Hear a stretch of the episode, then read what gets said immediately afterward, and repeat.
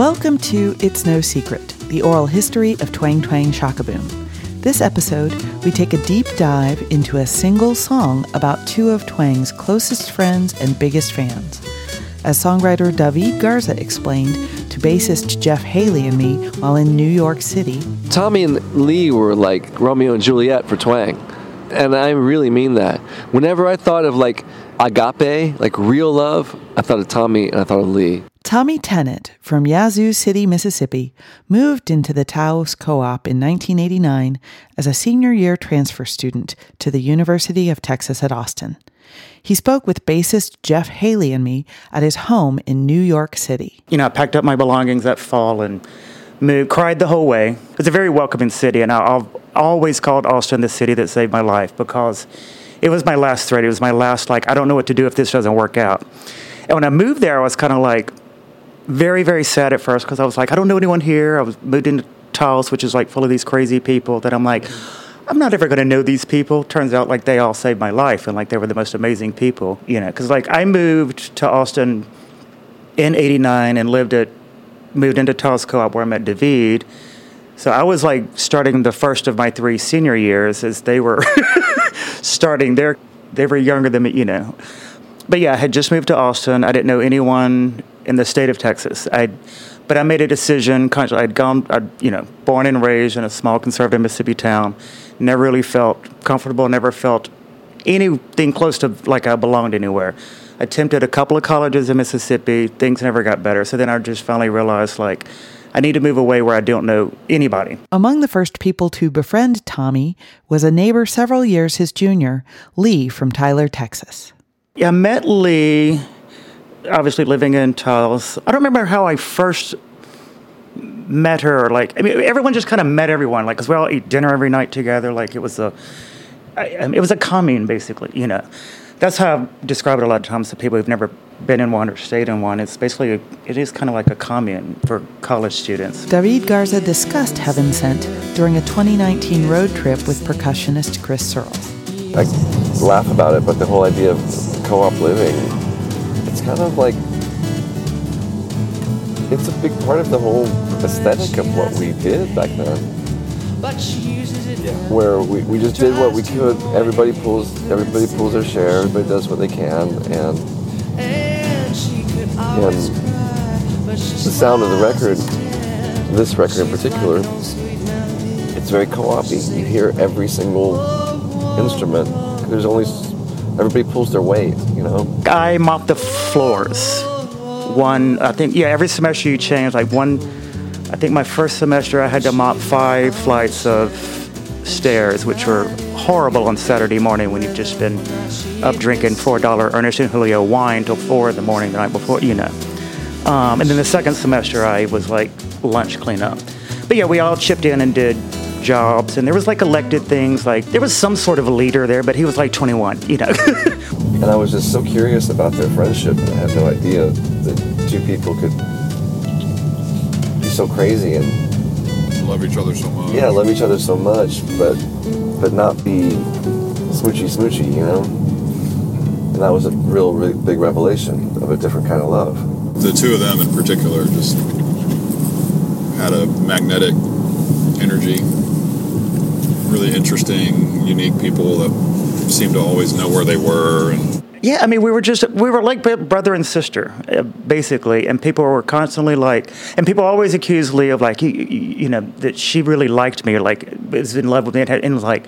The thought of that repulsed both of us because we were like we're like brother and sisters, and like, and plus that first year was when I was realizing like because I was just turned 21 when I moved there. Like I think I moved there a week before my 21st birthday, and like the first six months or so, I was telling people like I think I might be bisexual. And then by the end of the first year, I was like, no, no, I'm just, I'm gay. I mean, that's all it is to it. And like, and Lee was one of the first ones to know. And uh, that was decades ago, and still no one cared there. You know, cut to a few months later, and then Heaven Sent came out, and then it was just like, there's a song about me. Not only am I fitting in and like I'm feel appreciated, and finally, for the first time, I feel like I actually have true, true, true friends. It's a nice little ego boost, you know. I mean, so that song meant a lot to me.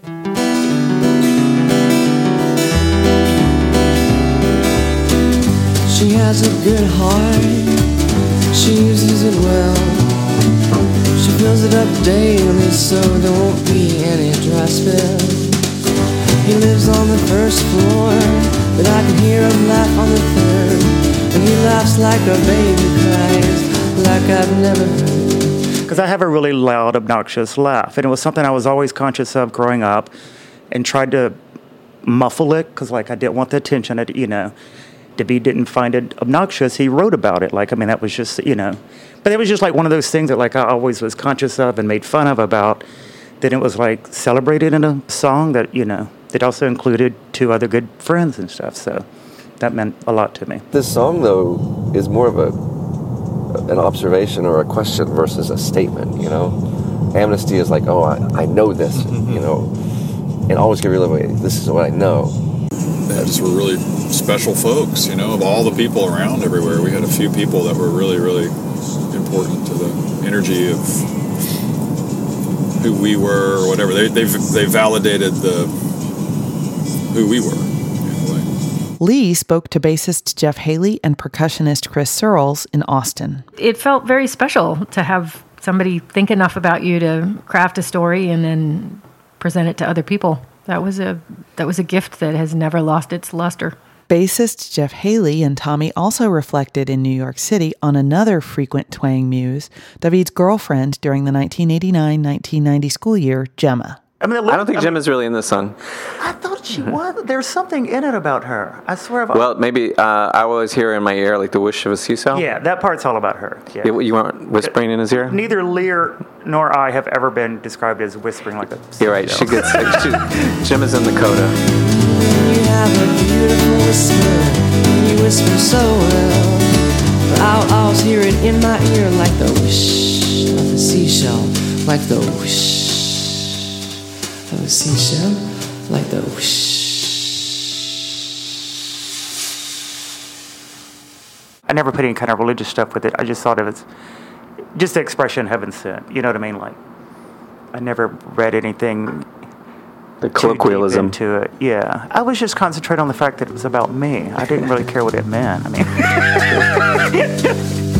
She's not arrogant, she's not omniscient, whether or not he admits it.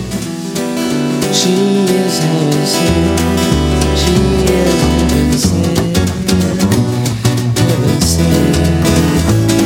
He's not omniscient. He, he's not arrogant. Whether or not she admits it, he switches genders there. yeah, he does some gender swapping.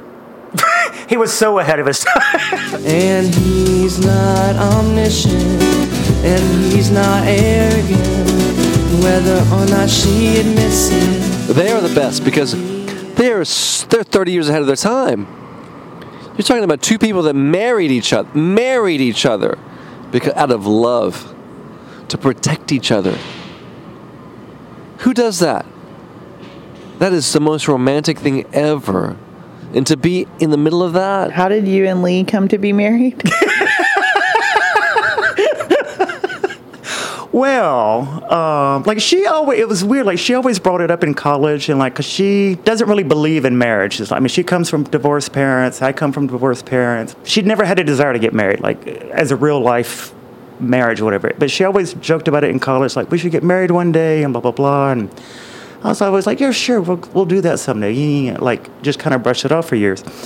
Um, like how serious is she? Which I knew she was serious. But then years later, I was now living in Memphis. She was living in L.A. And I had gone to LA to see my best friend from here had moved away from New York, and then for a while he was dancing in Lord of the Dance in a casino in Las Vegas. so I went to see him for 10 days, and no one should go to Vegas for 10 days. So by the fourth day there, I had been, you know, I had gambled, I had, you know, gone out partying, I had made out with Lord of the Dance, like I had like done everything you could possibly do in Vegas. And then Lee and her good friend of hers flew up that Friday, and we picked them up at the airport. And it was kind of late, like 11 o'clock or so. I think their, their flight was late getting in. And we, you know, picked them up and we went to a casino and I turned to Lee and I was like, "What do you? What would you think if we got married tonight?" Because I'm like, "We're in Vegas. This is where you're supposed to get married." And she just started squealing. She's like, "I knew it! I knew it! I knew we were going to do it!" She, and like she turned her, what was going to end up being our maid of honor. I was like, "Well, look," and my friend Sean. The one I was staying with there, he was like, I know where to get the license because I just had to pay a parking ticket and it's the same place. So I'm like, okay, if we can do this, because I knew it was a 24 hour thing there, you can get married. And while we were riding there to get the license, we passed a, what do you call it, a chapel. And it had said um, that it was a drive in, which it sold me on the drive in. I thought that would make a good wedding sign. And it said Joan Collins had been married there. And as a huge Dynasty fan, I was like, okay, if we can get that spot, if we can get a drive in priest where Joan Collins got married, we will make this legal. So we pulled through the drive through, and they were like, oh, yeah, yeah, come back around after you get your license. Just pull around as if you're ordering french fries or so, you know. So we ran, got the license, um, came back, and Lee and I sat in the back seat of the car, and Sean and Tamara, that was the girl's name. They sat on the front seat. Um, oh, but before we did that, we went to Eckerd's or Walgreens and bought supplies. So instead of rice, we got some caramel popcorn. We made a bouquet out of loofah sponges. Um, and I think I might have had some kind of boutonniere made out of like something. And then we got married. And I always wanted to get married to, like, if I'd ever gotten real married to like someone who's actually a part, I would want Sonny and Cher, I Got You Babe as my wedding song. But we did not have that in the car, but we did have Cher and Peter Cetera doing that. After all that we've been through. Remember that song? Oh yeah. so so we played that song after Portia, the minister. She um, leaned her head in the car. We got married in a drive-through, and then the next day we went to the Paris casino or whatever and had our honeymoon. so we honeymooned in Paris by going and hanging out at the pool at the Paris casino, and then we drove to L.A. that night because my best man had to river dance on the uh, Jerry Lewis telethon. So it was a very typical wedding, yeah. And then we stayed married for five years, and it was all up to her. Like, and finally one day she, you know, announced we can get divorced now. It's been five years, and I was like, fine with me. Like, They're mythic people in my life, and I will always write about Lee, and I was always write about Tommy, like till the day I die. They're they're mythic. I don't know if this story is true, but David told me there were two songs that are featured about episodes in my life. The refrain gets stuck in my head all the time because it starts with Tommy's name. Tommy's got a new work of art. Oh yeah, yeah. Oh, right. That's a Except Love he, he changed my name to Jessica because he told me Lee didn't have enough emphasis in it, which kind of stung at the time. Yeah, really. Wow.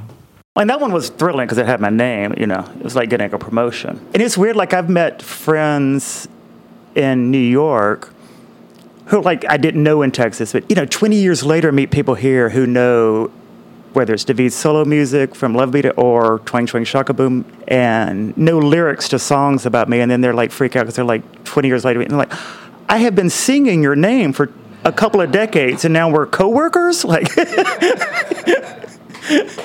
and I was like, "Yep, that's me." It has a lot of feeling behind it. I don't think anybody who ever came to the shows felt a lack of emotion. Whether it was the enthusiasm of the audience and the sort of vibe that would come up in Liberty Lunch or at the Cactus um, or even the Texas Ballroom, which I believe you guys played once or twice, or it was the meaning you could take from the songs and the lyrics and the very heartfelt delivery. It was a really lovely experience to be part of the twang era. Yeah, the heart. Heaven Sent from Me So Twangy is available from online music retailers.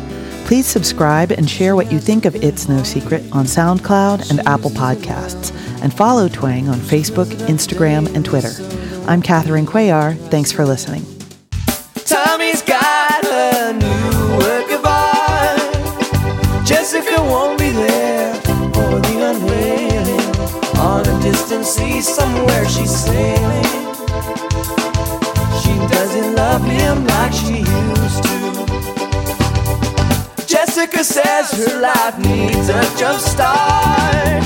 All her friends say pack your bags to the car run away. At the office, she stamps envelopes all day. She doesn't love him like she used to. And it's no crime, it's no sin in her eyes. Convince the mind and the feet will surely follow prize. How can you tell the truth from a lie? I don't know, I guess you just try. How can you tell the worst from the best? I don't know, I guess you just guess. Close your eyes. Imagine you're far from here. Let go of all your fear, break the ties. Don't compromise. Now you can open your eyes. That's a whole nother podcast. We could do a whole one on me and Lee.